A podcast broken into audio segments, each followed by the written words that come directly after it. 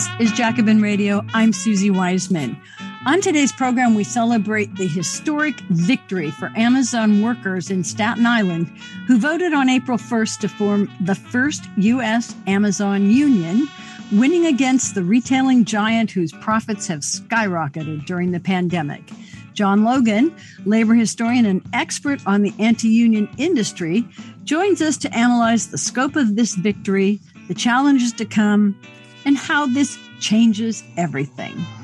We then turn to less good news the ongoing horrific war Russia is waging in Ukraine. Ilya Budraitskis, author and activist, joins us to discuss the state of the war nearly 40 days in, which Putin is losing politically and militarily. We get Ilya's understanding of Putin's battle to control the minds of Russians at home, closing all independent media, pushing a false narrative, imposing draconian penalties for even calling this a war. Ilya sees these as moves toward establishing a real dictatorship, bloody and irrational, and one that depends on economic, political, social, and now even psychological control over the population. All this when our program returns in just a moment.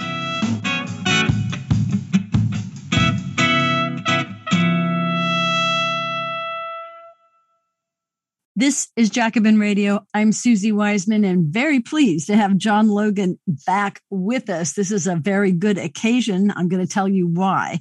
We're marking an historic victory. Amazon workers in Staten Island, New York, voted to unionize on Friday, April 1st. This is no April Fool's Day news. This is the first successful organizing effort in the United States to unionize Amazon, the retail giant that employs more than a million workers in the United States. And that doesn't count all of the contract drivers and others that it employs.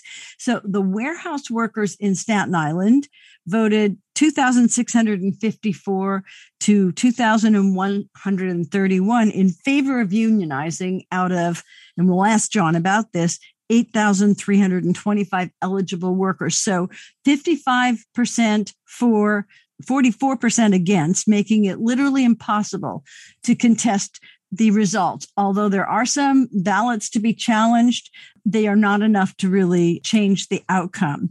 And Chris Smalls, the Amazon worker who was fired for pressing for health and safety protocols during the pandemic, when all of these workers were deemed essential workers, has been leading this fight to unionize in Staten Island. And fittingly, he's the president of the new ALU or Amazon Labor Union. There's a great picture or meme that's circulating on social media, and it has a picture of Chris Small saying, We want to thank Jeff Bezos for going to space because while he was up there, we were organizing a union. So the vote count also began on the same day of the rerun election in Bessemer, Alabama, which John and I talked about on this show several times, and I wanted to bring him back to talk about that. In that election, the Retail Workers Union, the RU, it's actually the RWDSU, but we call it the RU, uh, made up significant ground in this new redo. And we're going to get John's latest on where that stands, but it's apparently too close to call and a surprise for all of those who were just certain that Amazon would prevail and the workers would lose. So John is with us to discuss the Union victory and what it portends. And he's also quoted in the LA Times story on Saturday, and he says it's about the Union win as a potential tipping point two years into a pandemic that has shifted the landscape. And John says, We knew that unions were having a moment, but this is much bigger. There's no bigger prize than organizing Amazon. So that's a very good place to begin, John. Welcome back to the program. And let me just tell the listeners your, your bona fides. Uh, John is a PhD in labor history from the University of California Davis. He's an expert on the anti union industry, and we should definitely touch on that, and anti union legislation in the United States. And he's professor and chair of labor and employment studies at San Francisco State University. He's got a lot more behind him, but right now there's barely an article you can read that doesn't quote John Logan. So we're very fortunate to have him with us. John, welcome back to Jacobin Radio. Hi, thank you for having me. So let's maybe just start with what happened at Staten Island, how you account for it, and what's changed. Yeah. I mean, Staten Island, as you said in the introduction, is really a staggering result. I mean, I don't think anyone expected either of the unions to win the election, but probably Amazon Labor Union even less than the RWDSU in Alabama.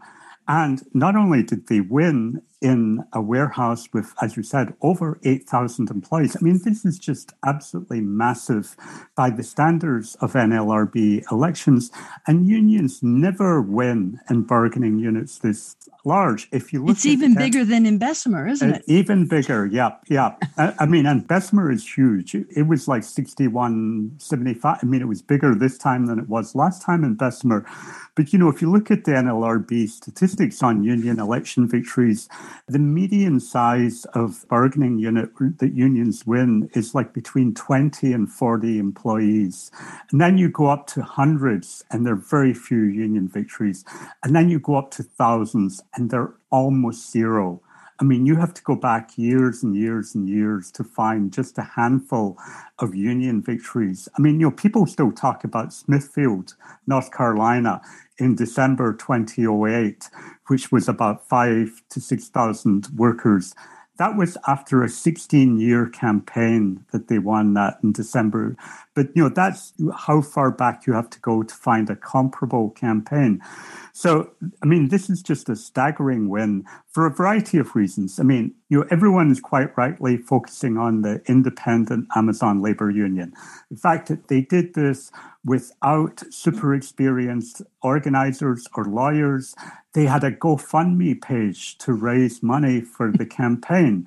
A lot of their tactics, we, I mean, we don't know everything that went on, were probably not conventional. I mean, they filed for an election with 30% the bargaining unit you know, traditional wisdom always sort of says got to have like 70 or 80% because there's so much attrition during these anti-union campaigns.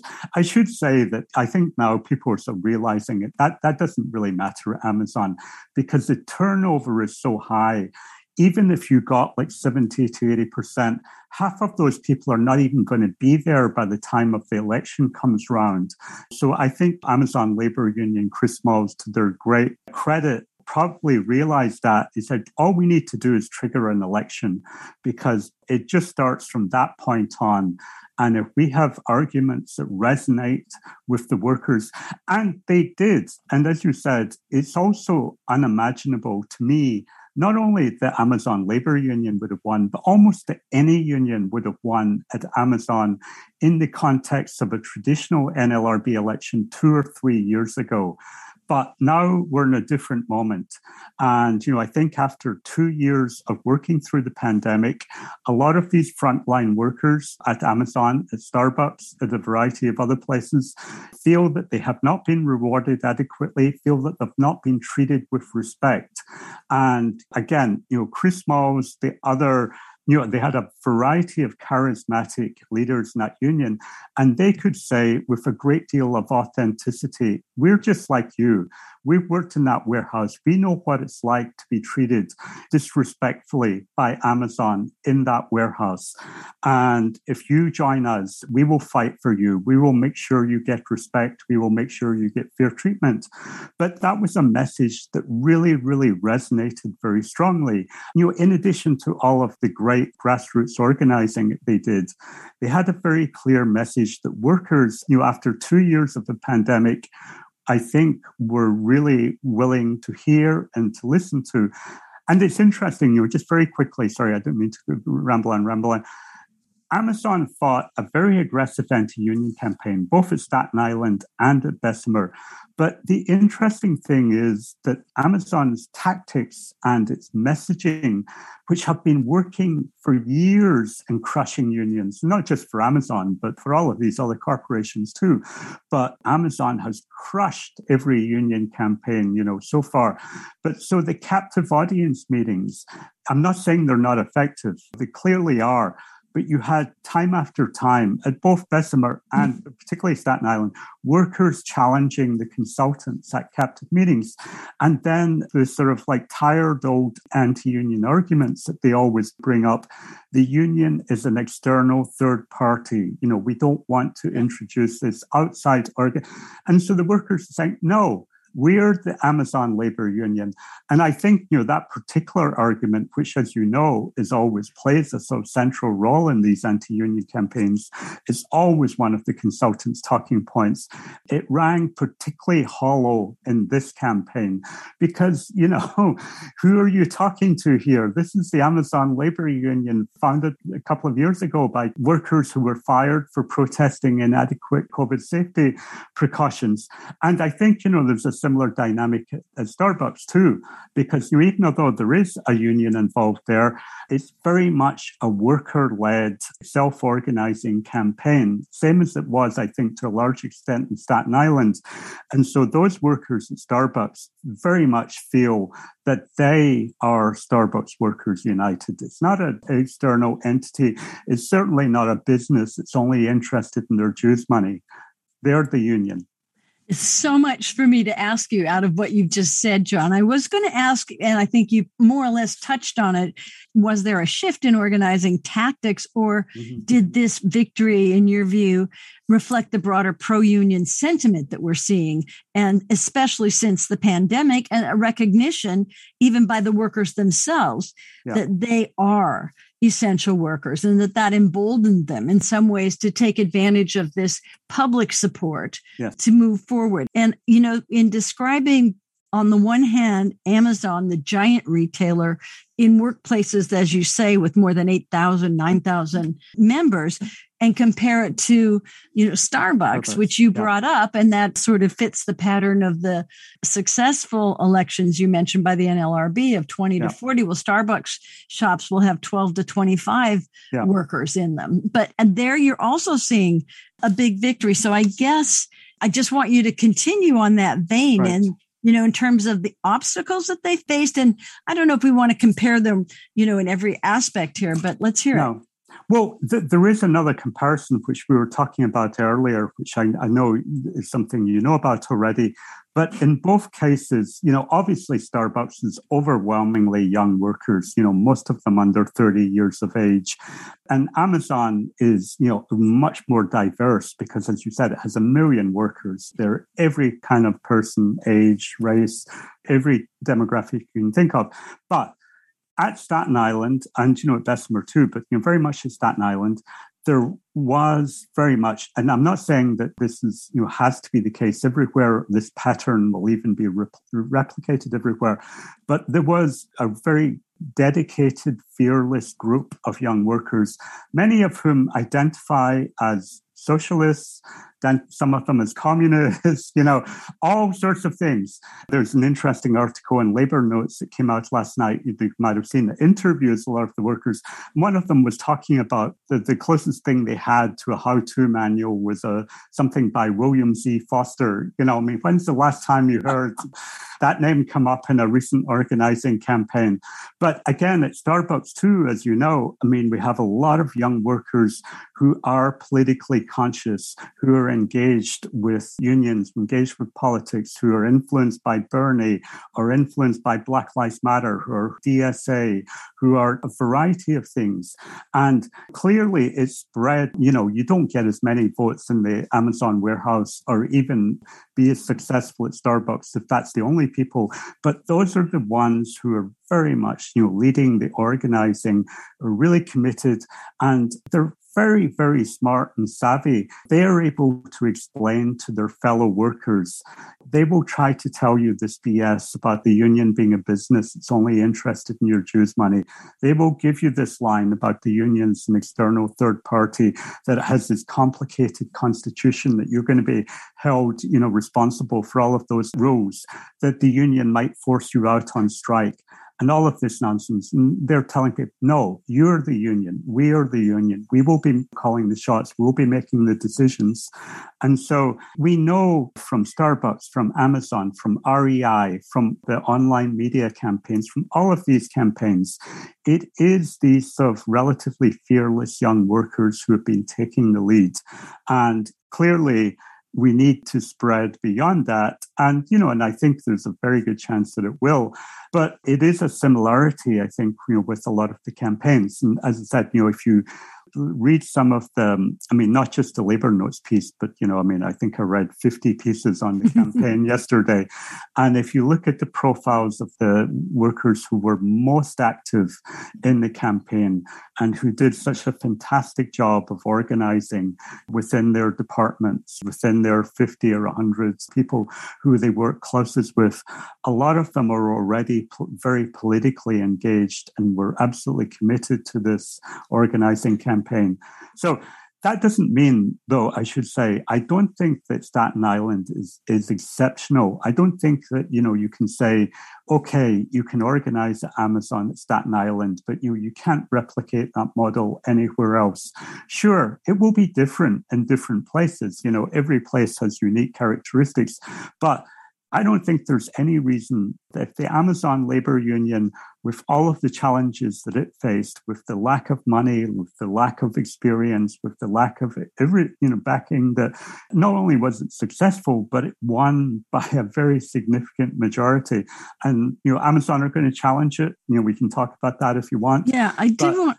Go ahead. But there's no reason why I don't think it can be successful in Sacramento or Chicago or Los Angeles or wherever it is.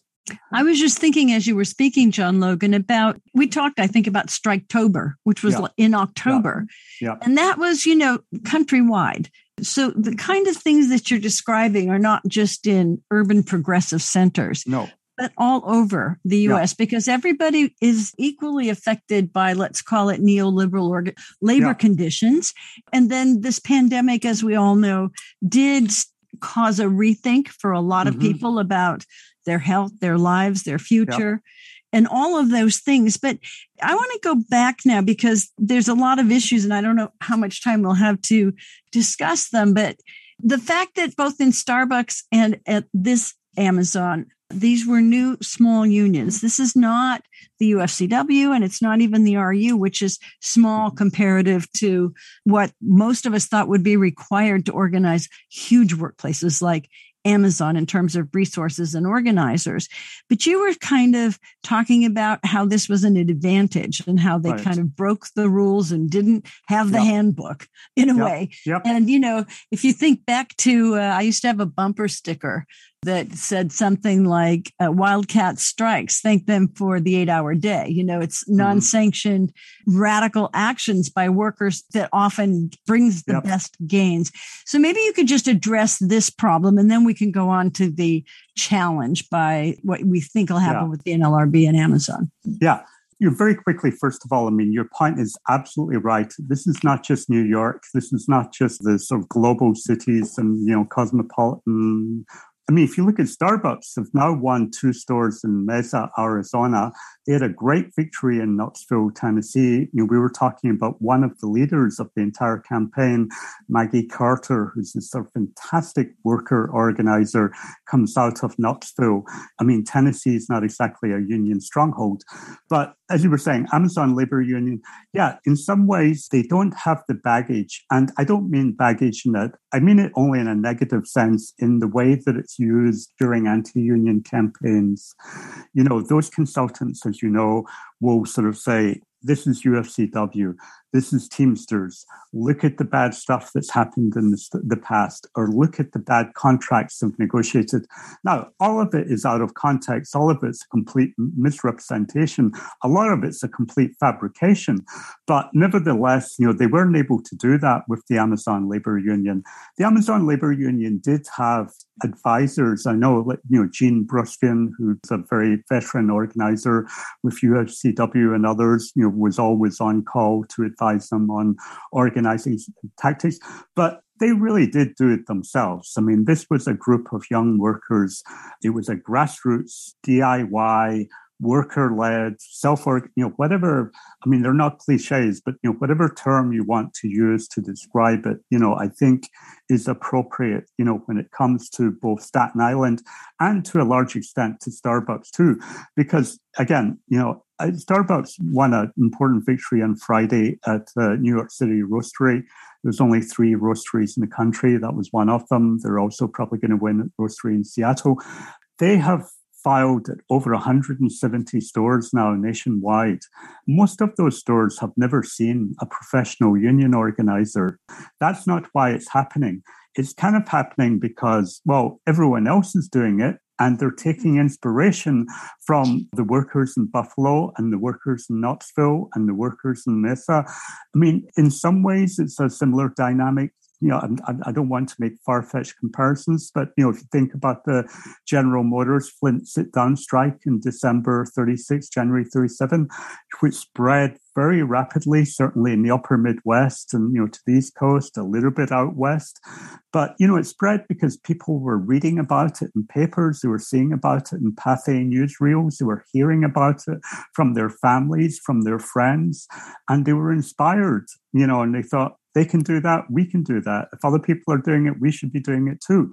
And I do think it will take this type of dynamic to really, there's just like not enough unions, not enough organizers, not enough money to rebuild the labor movement workplace by workplace. It's going to require these campaigns that really, you know, just capture the imagination and sort of take off like wildfire. And we also need those campaigns if we're ever to get labor law reform, because yeah. those are the campaigns that force people to be engaged with the issues, to take notice, to understand the brutality of you know Amazon's anti-union campaign, to see that you know $15 an hour workers are being forced on threat of dismissal by multi billion dollar corporations to attend anti union propaganda sessions conducted by consultants who are paid thousands and thousands of dollars a day. Right. You know, there are very few people who would hear that and say, that sounds fair. I, I think that should be allowed you know, quite the opposite. You know, most people are going to have a repulsion to hearing it. You know, this I think that shouldn't be. And so but one of the things that you're describing, John, and I think it's extremely important, and that is that you said that the other unions, the UFCW, was on call yeah. and advising. So it seems like, well, you know, yeah. some of the, I mean, we don't know officially. An organizer but, from, yes, yeah, yeah. But I was thinking in terms of the sectoralism of the yeah. labor movement, and you never got, let's say, the AFL CIO making one campaign, unionize Amazon, unionize yes Walmart. You yeah. know, it's always been left to individual unions with varying resources. And it's almost, you know, so are you seeing a bit of a change there? Is this a generational change? And well, is this, well, how do you see this? Yeah. No, I think you're absolutely right. I mean, I think, you know, it's a cliche to say that Amazon is bigger than any one single union, but it's true. It, it operates in like multiple different sectors of the economy. As you said, officially the second largest private sector employer in the country. But we know that all of the freelancers, all of the contract workers, Amazon is just so dominant. So it's clearly beyond the ability of one union to take on Amazon. But you know, even beyond that, you know, as I say, I, I think this sort of self-organization and these unconventional organizing campaigns are going to become more of a feature of not just organizing Amazon but at other places. You know, we already see it at Amazon Fresh, you know, with Amazon Workers United. We see it with Amazonians United in you know, Chicago and New York and DC, et cetera, et cetera. So the question for the labor movement, the traditional labor movement as a whole, is what can it do that would facilitate this type of activity to help it to spread and to offer it the kind of guidance that it needs. I mean, workers by themselves, you know, don't know how to file for NLRB elections and they probably need legal help in doing things like that. They don't necessarily know like what kind of demands should go into sort of first contract negotiations and things like that. So, you know, there are things that the leadership of the AFL and the leadership of the big unions could be doing that would help encourage and facilitate this process of self organization that I think is an absolutely essential if we ever are going to have union revitalization. I think, you know, you really, really need to have that. You know, you can't do it campaigns that take 16 years. You know, even if everything went exactly to plan, it would take us 100 years to get back to like 15 or 20% union density. You know, you need to have these campaigns, and people have a different relationship with Amazon and Starbucks.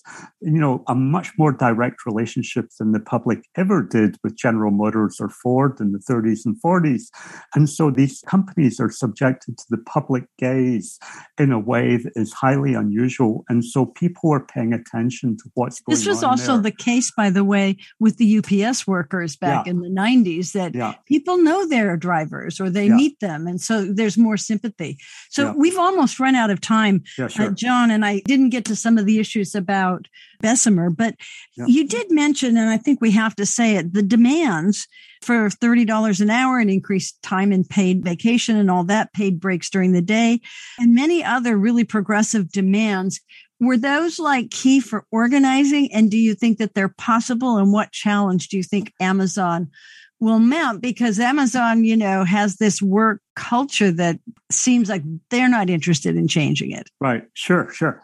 Well, so first, I mean, as your question implies, I mean, I talked about how the experience of working through the pandemic and feeling you're not adequately rewarded and you're not being treated with respect. But as you know, I mean, Amazon and companies like Amazon have actually have very clearly cleaned up during the pandemic. I mean, their profits have skyrocketed. So, you know, some people might uh, sort of think $30 an hour, you know, when you're currently getting 16, 17 bucks an hour. I mean, that sounds kind of like, you know, fanciful. But there's no question Amazon can afford to pay. You know, I mean, it could afford to give those raises only on the basis of the additional profits that it's made during the pandemic. So I think it's only right that they should demand as much as possible. And, you know, I've no doubt, doubt that they will probably be considering direct action and all sorts of things to back up those demands. But as you said, Amazon is not interested in changing. Its model is based on algorithmic management, treating workers as disposable, relatively low wages, and having no independent voice at the workplace. And that's the way it wants to keep it. And it will do everything it possibly can to drag out bargaining, to engage in hard bargaining, but it will be subject again, you know, to an unusual degree of scrutiny by both the NLRB and by politicians and also by the public. And so I think it will be difficult for Amazon. And I find it's already finding that out, that all sorts of kinds of behavior, many times unlawful, but previously has gotten a free pass on, that it's been able to violate workers' rights with impunity. Uh, the Biden NLRB, to its great credit, within its powers, is trying to make sure that that doesn't happen anymore. It's trying to make sure that workers at Amazon and at Starbucks who want to choose a union get a free choice as the law requires. And Amazon, you know, they've filed a complaint against the election, which actually implies that can file complaints on the basis of violations of the law, but also unacceptable conduct, which can be either in the part of the union or in the part of third parties on behalf of the union. And it's actually the behavior of the NLRB that Amazon is complaining about, in addition to complaining about the behavior of the union. Now, of course, it's actually relatively rare for either the board or the courts to overturn an election result because unions, and particularly the Amazon labor union, clearly does not have the same any coercive power over the employees in the way that Amazon does. Now you can file objections against third party behavior saying that it you know affected the outcome of the election result. If you remember the UAW did this against Volkswagen, I think it was like was it 2013, 2014? But Yeah. that was very different. There you had a Republican governor who threatened to remove Volkswagen state subsidies that they had been granted in which the jobs were dependent upon if the union came into that plant. And even then, the UAW was unsuccessful, you know, in making the complaint. So Amazon, I mean, it's just desperation. It's just time wasting. It's just trying to delay and delay and delay because this is what these firms do. So it's very important that it doesn't succeed in doing that because instead, the two big arguments anti- uh, Amazon's anti-union campaign are really based on fear and futility. Fear of retaliation, of losing one's jobs, of warehouses, of being closed, whatever it is, and futility that nothing will ever change. You can't win against Amazon. Amazon will never give up. It will just go on and on and on. And I got to say, like, you know, after yesterday, I think even before yesterday, you saw during the campaign, fear is still real, but some of the fear has been diminished. And I think, particularly amongst these young workers who are activists, they have worked through a deadly pandemic for two years. They're not as fearful as captive audience meetings, maybe as they used to be. Captive audience meetings should still not be allowed, but you know maybe they're just not quite as fearful as uh, of Amazon as was the case before. And second, it seems a whole lot less futile. You know, the idea that trying to organize a union Amazon is futile is not quite as convincing after the result yesterday. So if anyone tells them, you know, if any of the high paid consultants tell you, you know, this is just an exercise in futility, you're never going to get what you want.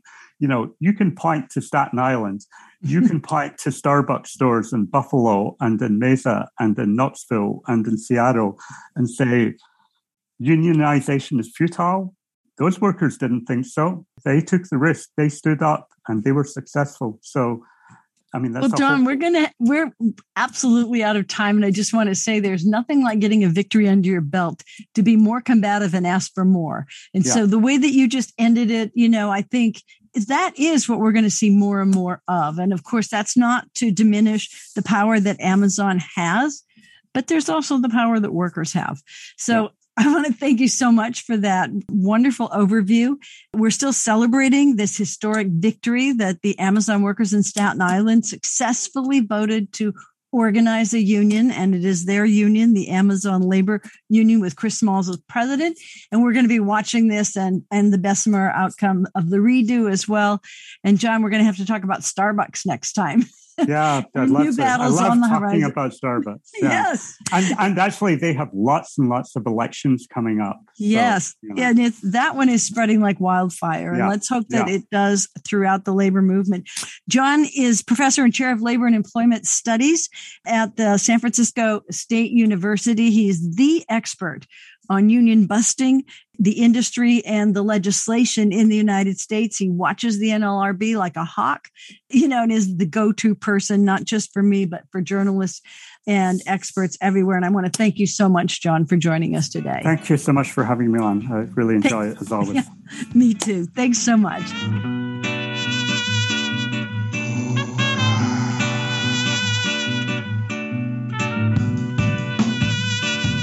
This is Jacobin Radio. I'm Suzi Weissman and very pleased to have Ilya Budraitskis back with us. And we're going to be talking about, of course, nothing else but Russia's war on Ukraine. And we're almost 40 days into this war. This is not the shock and awe quick, dirty war that Putin apparently believed he could wage. Instead, Ukrainian resistance and fight back has halted Russia's ability to take any major city, with the exception of Kherson. But even their resistance is making whether or not they can hold that city questionable. And Mariupol stands as an example of Russia's war conduct, raining down destruction and leveling the city with little regard for the population. And I should also say for the Russian troops, many of them are conscripts who are fighting this war. It seems like only American and Western intelligence actually believed that Putin would invade Ukraine. I thought, like so many others, in fact, everyone that I talked to, that the buildup and the massing of troops was bluster and that something would happen just before that would prevent Putin from actually going to war. That thinking was based on a rational assessment. How could Putin embark on something so dangerous and so destructive to Russia itself, not just inviting a wider war, but in some cases, you know, destroying the Russian economy and making it you know, plunging it back to the world of the 90s, essentially economically, or perhaps just to the year 2000. So there's been a lot of finger pointing, a lot of who's to blame. And it's been kind of reflexive on the Western left saying, well, yes, it's NATO and the United States' ultimate responsibility. Uh, but I think that that attitude doesn't give Putin enough of the blame. And this is his war this is a new world and this war changes the world that we're living in. So I'm very happy to have Ilya Budraitskis with us. He's the author of a brand new book just published by Verso Press called Dissidents Among Dissidents Ideology, Politics, and the Left in Post Soviet Russia. That's published this year, 2022. Ilya writes regularly on politics, art, and philosophy for Open Democracy and other places. And he teaches at the Moscow School of Social and Economic Sciences. And we had Ilya on not all that long ago to talk, I think, about the emerging protest movement around Navalny and the continuation of protests that we have seen in Moscow since living standards began to decline and Putin cracked down on political opposition. So, Ilya, welcome to Jacobin Radio. Thank you for the invitation. Thank you.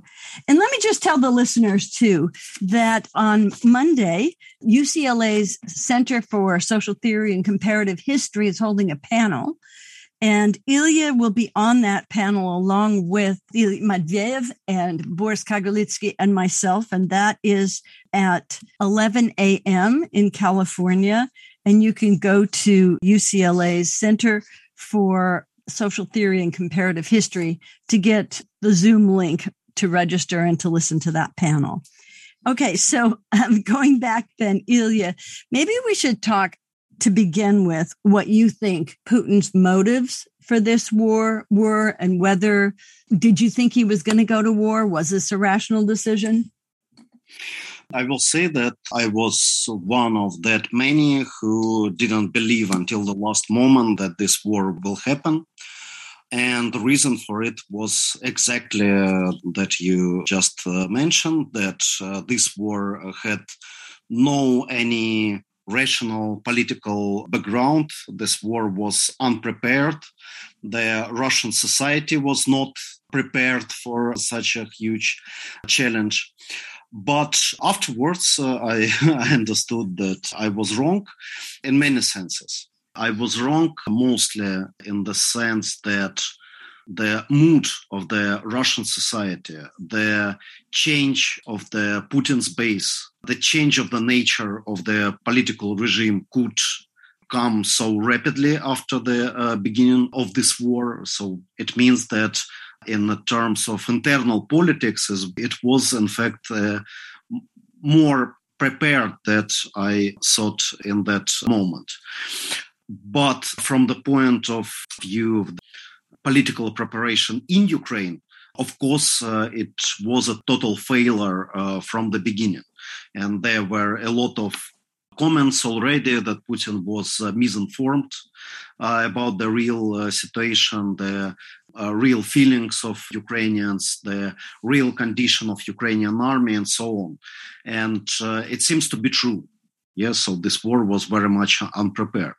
But also, in the same time, you can't say, uh, looking back retrospectively, that Putin didn't prepare this war for years. So, in fact, this preparation started even from 2014 after the annexation of Crimea and start of the Russian military involvement in that Donbass the ideological and geopolitical base was already there when uh, Putin dubbed the uh, post-Soviet uh, borders. He openly declared that these borders are unjust and uh, he's ready to challenge them.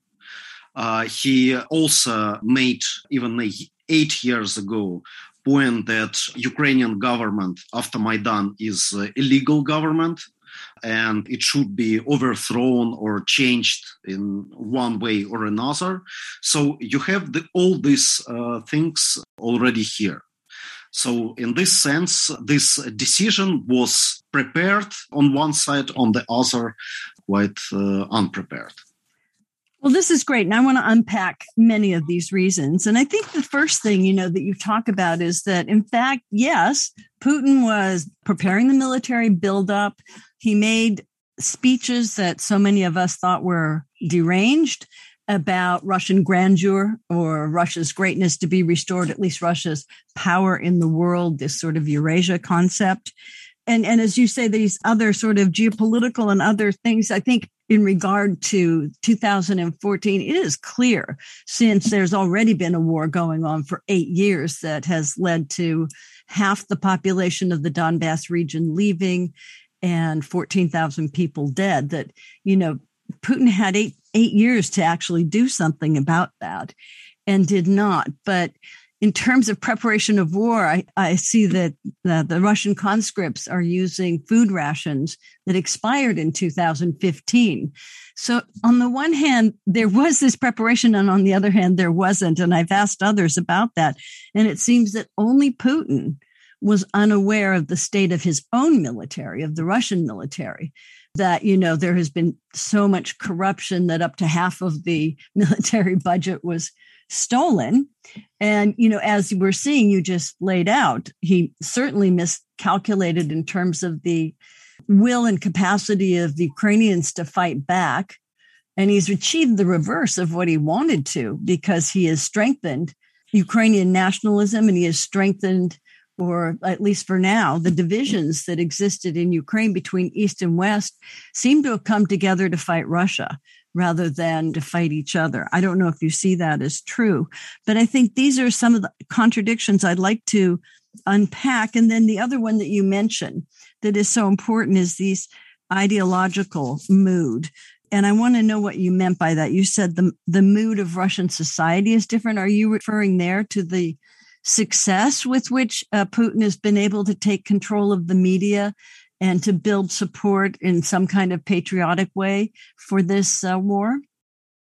So you can say that uh, during the last decade, and especially uh, last uh, two years, it was growth of repressive policy in uh, Russia, which uh, main aim was to, let's say, to destroy the civil society on all the levels to destroy any political opposition, to uh, criminalize and marginalize the um, alternative media.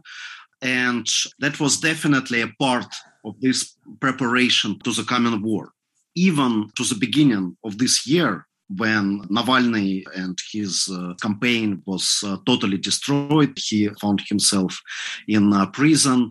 Uh, when uh, many radical left and uh, liberals were imprisoned uh, or forced to leave the country. A lot of independent media was closed. Even in this situation, much of the majority of the Russian society was not prepared uh, for the war in the sense that uh, they, even according to the opinion polls, they uh, define the war in general, the very idea of the war as something bad, something un- unacceptable. And that is very much rooted in all this tradition of uh, gathering of the 9th of May, of the suffering in the Second World War, uh, and so on. But during this month, after the invasion of Ukraine, this, this situation in society changed. So, for example, according to recent polls, more than uh, 50% of Russians, they strongly support a so-called special military operation in Ukraine, while some, let's say 30%, they likely support it. Yeah. Uh, Is that and, another 30% you just said on top of the 50%? I didn't hear you. Uh, yeah, also likely supported. Yeah, and only around some 10% of population strongly oppose it. Of course, you can't trust uh, properly this uh, this opinion polls because many people simply afraid to tell the truth to the pollsters, and there were also a lot of um, uh, comments from the sociologists about it. But the fact is that the atmosphere of the fear in a very atomized and a very disorganized uh, society was created. And uh, that uh, created the main base of the, uh, let's say, public broad agreement with the war. So it's not a kind of the uh, massive uh, pro-war movement from below.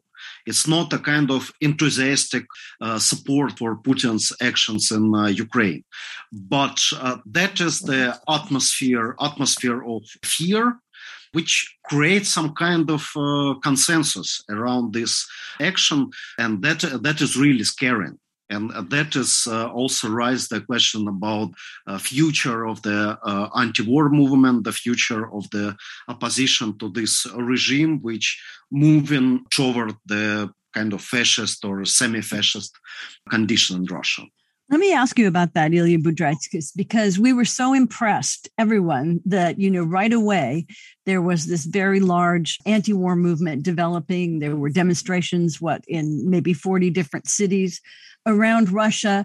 And then, you know, Putin cracked down and the penalties became quite severe 10 days, 15 days arrest.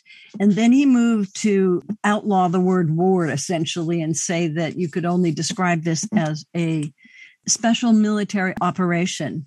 And I think then in clamping down on internet sources and closing what Moscow Rain TV and Echo uh, Moscow Radio and clamping down, even though we saw, you know, on the official media, this brave newscaster who said they're telling a lie and no war. But the question then became, I guess the message that you have said that there's this support, but the message is very clear only speak out against this war at your own peril. Mm-hmm. And then I guess the question that I have is that, you know, this kind of control over people's thinking about the war, when the actual war is taking place so close to home, in a place where 30% of Russians have relatives, and they still haven't, you know, I guess, gotten rid of the telephones. So, you know, is this the case? Do you think that people are just following their leader to stay out of trouble as they did during the Stalin era and sometimes during the Brezhnev era? Or is this the case that Putin has really managed, uh, especially for those who only get their news from television, to convince them that there's no war going on? And don't they also have relatives perhaps that are fighting? In other words, isn't there some place in which or some point at which reality intrudes and people will have to see what's really going on? I think that uh, the, the, let's say psychological element of this pro-war position is uh, is very important because uh, people especially in this kind of very atomized uh, society, uh, atomized market society. So it's not the Soviet mm-hmm. society mm-hmm. at all. it's a society which was uh, mm-hmm. prepared by the decades of the neoliberal reforms and neoliberal destruction of the uh, society. In such a society, people are uh, fear of uh, any uncomfortable position any position uh, which lead to some uh, some personal political responsibility that is very depoliticized society. Yeah, and in this sense, for uh, people, it's much more comfortable psychologically to believe uh, that the government is uh, right and uh, that this situation is not the end of the world that we uh, knew it, but uh, as a kind of episode, as a kind of moment that will pass away soon yeah? And uh, that is a very um, widely distributed feeling uh, among the russians yeah? So that the sanctions the special military operation is just a question of uh, maybe two three months. And then uh, life will uh, back as it was before yeah? And uh, putin definitely use and play plays with this kind of feeling I wanted to, you know, hone in a little bit on that, uh, Ilya, because you're talking about something that is really important in terms of the change.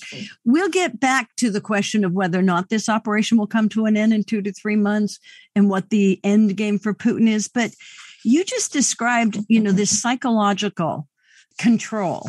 And this is very interesting to me because we see a society, you've described it as atomized, but not in the Stalinist sense of, you know, the mm. individualization of everyone against the state and, and, and the atmosphere of fear.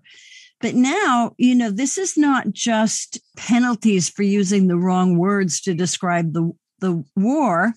And it just seems that Putin has moved from political and economic and social controls to what you just described psychological control. And this is like an Orwellian media universe and societal universe. So is this his attempt at a kind of totalitarianism, capitalist oligarchic style? How do you see this? And and and how uh, at, in your description of those 50% who strongly support the war. Do you think, how do you read that in terms of this psychological control? Uh, so you're very right when you uh, mentioned this um, informational kind of isolation which you have uh, now in Russia. So the uh, understanding of what is in reality this special military operation is so much far uh, from what uh, you can get from outside of Russia, even from uh, Ukrainians, of course, that really sometimes sounds uh, really unbelievable what people imagine is um, going on in uh, Ukraine. And uh, of course, this uh, of uh, words, this change of the meanings that are also very important that you can't use the words like uh, war uh, you can't use uh, the the word invasion you are talking about denazification with the sense that you can dehumanize the uh, peoples all around the, the world, uh, not just in Ukraine, and call them Nazis, uh, which means no, non-human yeah, non-humans. Mm-hmm. And that is uh, this kind of dehumanization under the name of uh, denazification is all kind of very important element of this uh, change of uh, of the meanings of the words that are uh, playing so important this control under the uh, information. And it's really fantastic how much splits inside the families between the relatives you have uh, over this war. Not just between the relatives uh, in uh, ukraine and russia but also the splits in between the generations. So you have uh, uh, thousands of stories uh, when the parents have a very strong pro-war stance while their children are against the war and this uh, generational gap is very strong in this question. And uh, it's uh, unbelievable how many people from the older generation are uh, likely to believe uh, Putin uh, than their own sons and daughters. Mm. This is really important as well. And, you know, I think if we think back to what happened to Russia since the 90s when there was utter economic collapse and Putin came in and was quite popular, because he restored order. He started paying wages instead of, you know, arrears and ended barter. And the living standard went up. And he also, of course, had his first dirty little war in Chechnya that showed his kind of war conduct. So I can see in some respects where there might be a residual affinity for the generation that remembers that so well mm. to Putin, willing to give him the benefit of the doubt when he says this is the way it is. But I think there's more to it. And I just wondered, you know, there's been a lot of speculation on the West about Putin's own ideology. And I know you know a lot about this. And there's reference to his brain, Alexander Dugin, who represents this Eurasian mystical kind of almost outlook of the great Russia that's kind of like uh, harkening back to the Russia of the Russian Empire uh, prior to the Russian Revolution. Maybe you could just talk a little bit about the ideological sources for Putin's thinking and whether or not you think that's actually there in the motivation or it's an after the fact justification for Putin to just hold on to and solidify his power. Yeah, so the first thing that it seems that this uh, intellectual uh, influences on Putin uh, from Dugin or from uh, other uh, philosophers uh, from the past are a bit overestimated. So, for example, Dugin, he's quite exotic and controversial philosopher, and for for Putin or for his close allies, his writings are too much complicated. I will say that uh, mostly we can talk about some spirit, some ideological spirit, some ideas which are typical uh, for the uh, Russian state apparatus and uh, especially for the Russian military, Russian secret service, uh, and so on. So you can uh, say that it's a kind of style of thinking uh, not uh, coming from some exact number of philosophers or intellectual currents. So definitely uh, Putin uh, used a lot uh, of quotations from different thinkers like Ivan Ilyin, one of the ideologists of the white uh, immigration after the civil war in Russia. but his ideological messages, like his famous speech in the beginning of the Russian invasion to Ukraine is kind of uh, eclectic summary of the ideas coming from, uh, let's say, imperialist conservative tradition of Russian uh, empire, of Russian uh, thought of the 19th century, some uh, kind of sentiments uh, from the Cold War period of the Soviet uh, bureaucracy and some numbers of uh, conspiracy theories around uh, the collapse of the uh, Soviet Union, Western influence, and so on. What is uh, very important in uh, this kind of ideological mix that the language that he used, the images, the ideas that he used, is exactly what was the main way of thinking of imperialism of the beginning of 20th century. So the idea that you have a high cultures, you have a true uh, civilizations that are just a few. Yeah, like for now it seems to be United States, Russia, China, maybe Germany, and that's all and all the other countries they are not uh, subjects of history but they are just objects objects of someone interests of someone spheres of influence yeah? Mm. and that's why ukraine is not the real state. It is not a real subject. Uh, such countries as uh, Ukraine or uh, Poland or uh, Lithuania or any small nation for Putin couldn't have any their own national interests, uh, their own security concerns, because they're not the subjects of the international politics. And that is kind of way of thinking that is very deeply rooted in the very structures of imperialism, not just Russian imperialism, but also American imperialism, for example. But the main problem of Putin is that uh, he not just think in this way, but express his thoughts in this way yeah? And uh, the very language of, of imperialism for contemporary imperialism is sounds too archaic. So he can't speak in this language with Joe Biden, for example, or with the leadership of the European Union. And that's why he believed that from the side of the West, this is just a hypocrisy that they they have the same way of thinking, but they are not ready to talk about this uh, in a direct way. There's probably some truth to some of that in terms of let's say perhaps even Biden, you know, at the very beginning of the war in Iraq came up with this plan to partition Iraq in three different places. And, you know, at the time I kept thinking, well, that's unbelievable that somebody in the US who knows nothing about Iraq will come up with a solution that has without allowing any of Iraqis to determine for themselves what they want. And this is, you know, something that I just wanted to bring up because in almost all of the things that I'm reading about Ukraine today and about Russia and about possible solutions solutions, including even a recent one by Jeffrey Sachs, uh, there's this discussion of how the end game will necessarily involve the partition of Ukraine and that the Donbass will either be independent or reincorporated into Russia. The question of Crimea still comes up.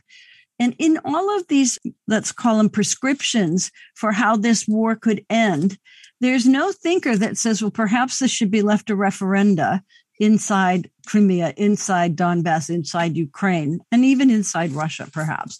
You know, there's this notion that the people are absent. That's really what I'm trying to say. So I'd like to hear your comments on that.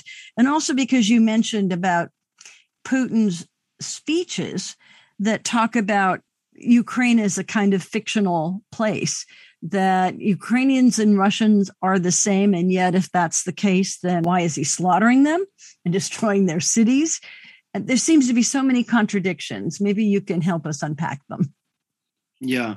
So, uh, firstly, about the what is Putin's plan for Ukraine? So we see that during these months, uh, probably these plans already changed. Yes, because the the initial plan definitely was the regime uh, change in uh, in Kiev and installation in Ukraine some kind of regime which is close to I don't know Lukashenko's regime in in Belarus. So this plan uh, definitely failed.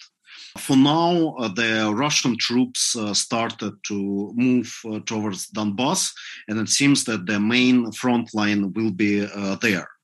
Uh, but uh, it's hard to imagine that Putin's goal here will limit it to Donbass. Mm-hmm. Yeah, because Donbass for for now is totally destroyed area, and it needs a lot of investments uh, to somehow rebuild it.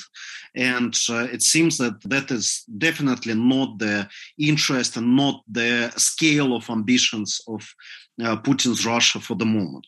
If so I could just inter- interrupt for one second so the listeners know, the Donbass used to be the industrial powerhouse, heavy industry, coal, and a Russian speaking area. So, but now I wonder, you know, I want you to continue, but this, as you say, this, this area has been destroyed economically. And then it's even questionable about whether coal will be revived, you know, in this era of climate catastrophe. Yeah, so mm-hmm. it's it's complicated question because uh, the coal uh, somehow uh, start to grow by prices and it became uh, in some strange way uh, kind of more profitable uh, than it was. And it's very true for example for the for the mines of uh, Kuzbas you know another important mine area in in Siberia. It's Russian area so that is very complicated question, but definitely uh, that is not the aim of this uh, war for Putin. So he he probably wants to use Donbass uh, as an instrument to dub the Ukrainian sovereignty, to dub the right of Ukraine to join any military and political alliances. And uh, if uh, he was failed uh, to invade uh, Kiev, yeah, and uh, change the regime there, so he probably will use the part of Ukraine under the uh, Russian control to froze uh, any possible affiliations uh, of Ukraine with uh, with Western uh, powerful uh, structures. But you know, it, it was a very interesting point that you said that Biden didn't have any knowledge about Iraq yeah? But what is uh, really strange that it seems that putin had uh, limited knowledge about ukraine which is uh, much more uh, strange for the russian politician than for american to have a uh, limited knowledge about uh, middle east. Yeah? And uh, the idea that ukrainian national feelings that the existence of ukrainian language is just an ideology yeah, so Putin believes that it's a kind of false consciousness.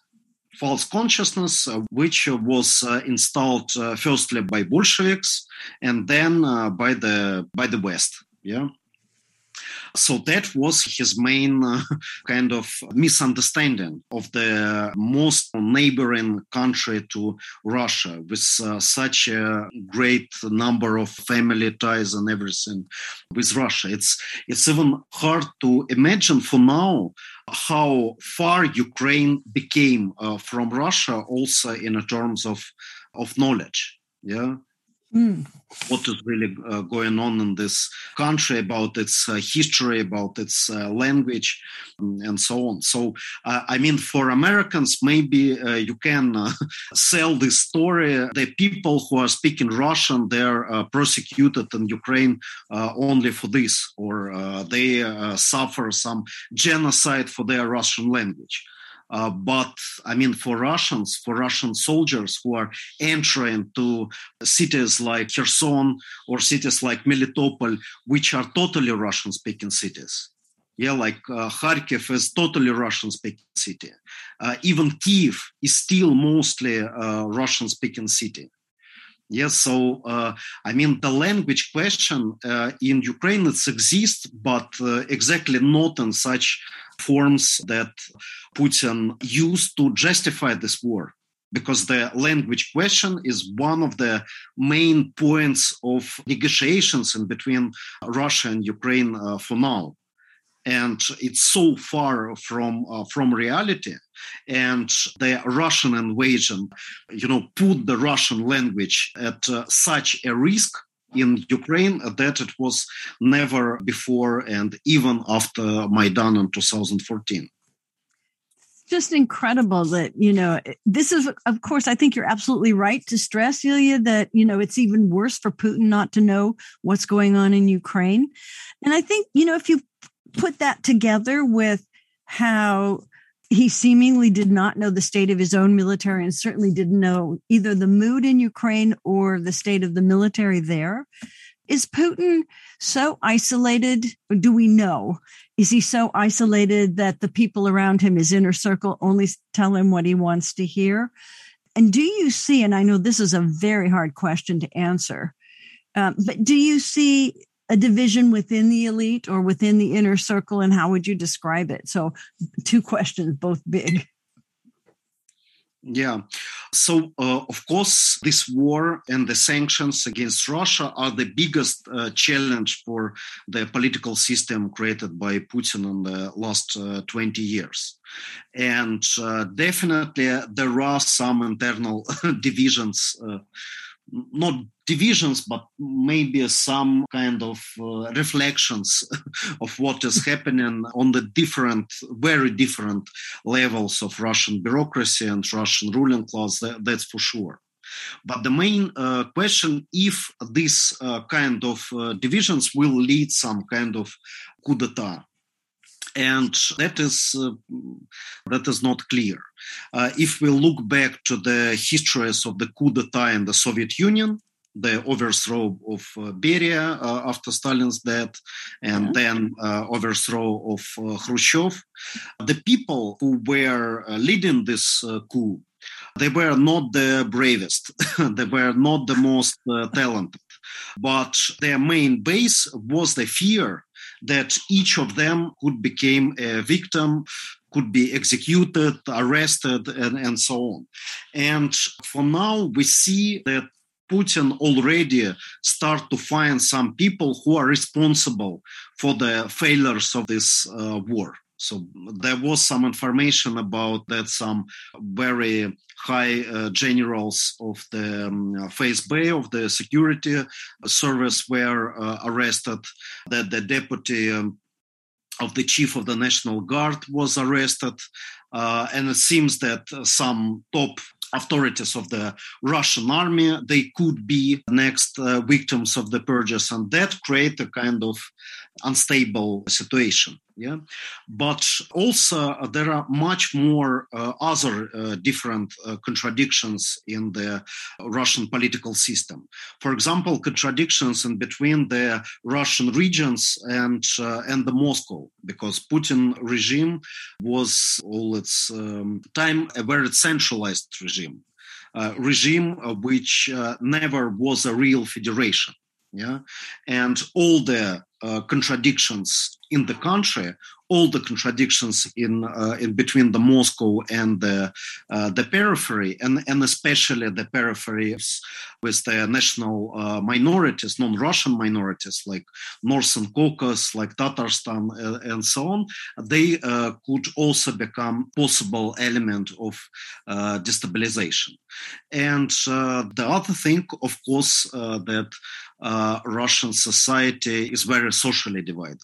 And there is a lot of this uh, social anger which was already uh, quite high before the war and uh, probably it will uh, also grow for now because of the effect of the sanctions, because of such a big uh, number of uh, losses in uh, Ukraine among Russian soldiers, and of course, most of the Russian soldiers they uh, they came from the very uh, poor uh, provincial families. So that is the other danger for this political regime.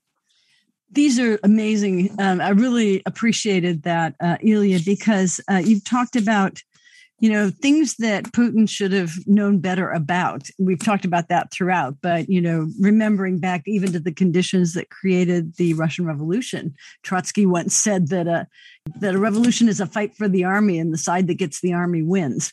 And in, in one way you could say that these conscripts you know who didn't know they were going into war were certainly not prepared. Young kids from poor backgrounds now you know there's stories of them a month or five weeks in and eating these old rations and bursting into people's homes and demanding a hot meal. You know just the conditions are awful and they're not welcomed as liberators. You can see them turning against perhaps the regime. And I, I kind of want to just take it because we don't have a lot of time left um, to how you see, um, you know, let me just back up for a second because you've described uh, all of these economic and political and social factors, which you could say are pressures on Putin and would constitute the kind of domestic uh, rationale for what he thought would be a victorious little war. But that has been defeated. And now it looks like, you know, this war could go on for months. We have no way of knowing. And it certainly looks like the Russian military is not equipped to carry on a war of this nature without just aerial bombardment and other war crimes. So it's a question really of what the end game is. You mentioned coup d'etat, and I've also talked about the level of social anger the beginnings of an anti-war movement, but now that's been clamped down. So how do you see this developing? Do you think that Putin could be successful to somehow pull out and remain the kind of strong uh, power at home that quells any form of dissent? So I think, unfortunately, this uh, condition of the Russian uh, society, which is very atomized, with the very poor tradition of the uh, self-organization with the, all the political opposition uh, and independent media uh, destroyed. Uh, so it make it a kind of easy victim for Putin's power for you know some period of time, unfortunately. Yeah, uh, but I think that this uh, regime can't uh, survive for years. And uh, also that way how it's organized the way where all the power or the decision making uh, process concentrated in the hands of uh, one person make it definitely very weak in the historical uh, perspective can you just before we end this? I mean, do you see any sort of international comparison? Putin is all often grouped together with other autocrats, but it seems like he's almost got a a kind of form of Stalinist orientation of total control over not just the map but the map of the mind. Uh, but Stalin was not successful either in that and he had a, you know a bigger control over the economy than let's say Putin does. So you know, do you think that this is uh, that this is something you mentioned he could stay in power for a while? How do you see this coming to an end? So uh, the the main uh, difference with the Stalin's regime and Putin was that Stalin was able to win the young generation for his side. And if you look back to the um, Second World War, from the side of the Soviet Union. When you read the diaries of the soldiers, you see how the young generation of Soviet people were full of these ideas, how they were uh, committed to the, let's say, image of the Soviet future. And if you compare it with, with the Putinism, he can uh, sell only the story about great past so there is no any image of the uh, future. And if you look even on the uh, structure of his support so the the main hardliners in russian society are the people after uh, let's say 50 and that is very like clear for all the opinion polls for uh, for now. Yeah? So he totally lost the younger generation and it became more and more clear with the failure of this uh, military invasion in Ukraine. So I guess that just to, to finish that, then you're saying that he might be able to prevail for a while, but not for long, in the sense that he doesn't have the support of the young, And of course, the sanctions will take their toll. The military defeat is, I think, signals also political defeat. And it kind of sounds to me like you're saying as well, Ilya Budraitskis, that the ideology of pushing Russian power is almost an af- afterthought to justify the nature of Putin's power in Russia. So, any glimmers of hope? Do you see any possibility for this anti war movement, or do you see a further brain drain as people try to leave the country? Uh, for, uh, for the moment, the situation is quite depressive. So the anti-war movement that we had in the first weeks of the uh, war for now is is crashed and very isolated from the majority of the um, Russian society. But in the historical perspective, I'm I'm not like totally like optimistic. Yeah, so I, I have some uh, pessimism of uh, mind, but I deeply believe that there is no any future for this regime that we are uh, we're entering to its uh, agony but this uh, agony will be very very hard and probably quite uh, bloody. But that will be definitely uh, and uh, light in the end of this tunnel. Well, I'm going to concentrate on that hope of the light at the end of the tunnel, and also to say that there are signs that Russian society will, in the end, I don't know if we could say rise up, but we did see in the September 21 parliamentary elections that Putin's party lost in so many places, and yet they had to reverse, you know, the results. And so that's a very good indication that that seething discontent just below the surface can't be kept below the surface unless there's some form of massive, massive repression and and I don't know if that's on the cards or not, but we're going to have to leave it there. I want to thank you so much for joining us today, uh, Ilya, and I'll invite you back because there's more to discuss as this war unfolds. We, in this period, did not cover everything, but at least scratch the surface. And I want to thank you so much for your thoughts and wish you a lot of luck. Uh, Ilya Budraitskis is the author of a new book called Dissidents Among Dissidents Ideology, Politics, and the Left in Post Soviet Russia. And that just came out by Verso Press this year in 2022. And Ilya writes regularly on politics, art, and philosophy uh, for e-flux Journal, Open Democracy, and a lot of other outlets. And he's actually speaking a lot these days, so you'll probably catch him somewhere, including at UCLA on Monday, April 4th at 11 a.m. for the Center for Social Theory and Comparative History. And you can do that on Zoom by uh, going to SSTIH, Center for Social Theory and Comparative History, to find out uh, how you can register to see that panel. Ilya, thank you so much for joining us today. Thank you. Thank you.